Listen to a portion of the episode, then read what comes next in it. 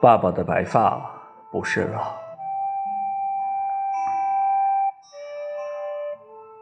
不知什么时候，突然发现父亲就老了，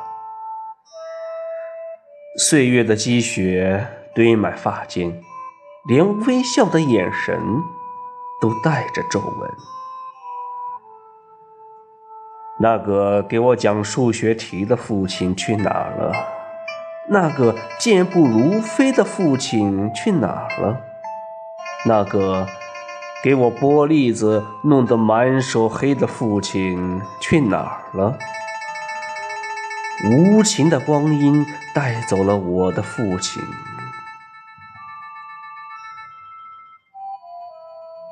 握着父亲的手。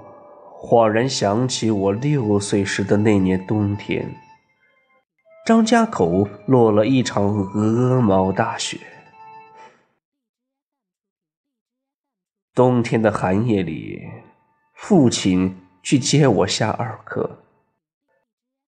回家的路上，父亲大踏步的走着，穿着小花棉袄的我迈着碎步一路小跑。才跟得上父亲的脚步。我的小手握着父亲温暖而有力的大手。父亲问我冷不冷，我摸了摸冻红了的小鼻子，仰着头说：“不冷。”父亲撩起大衣让我钻进去，大衣里好温暖。即使躲在大衣里一片漆黑，有父亲牵着我，我一点儿也不怕。在雪地里，一串串大脚印旁伴着一串串小脚印。父亲是我的天空，是高山，是大树。是我永远依恋的家。父亲就像是黄昏暮色的一只倦鸟。是谁说过，长寿的代价是沧桑？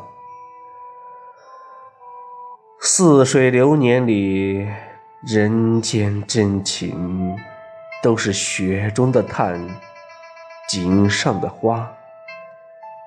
不是吗？你我都来不及慢慢的等，在父母有生之年，好好的爱他们，因为两代人生命的衔接处，光阴只是窄窄的台阶啊。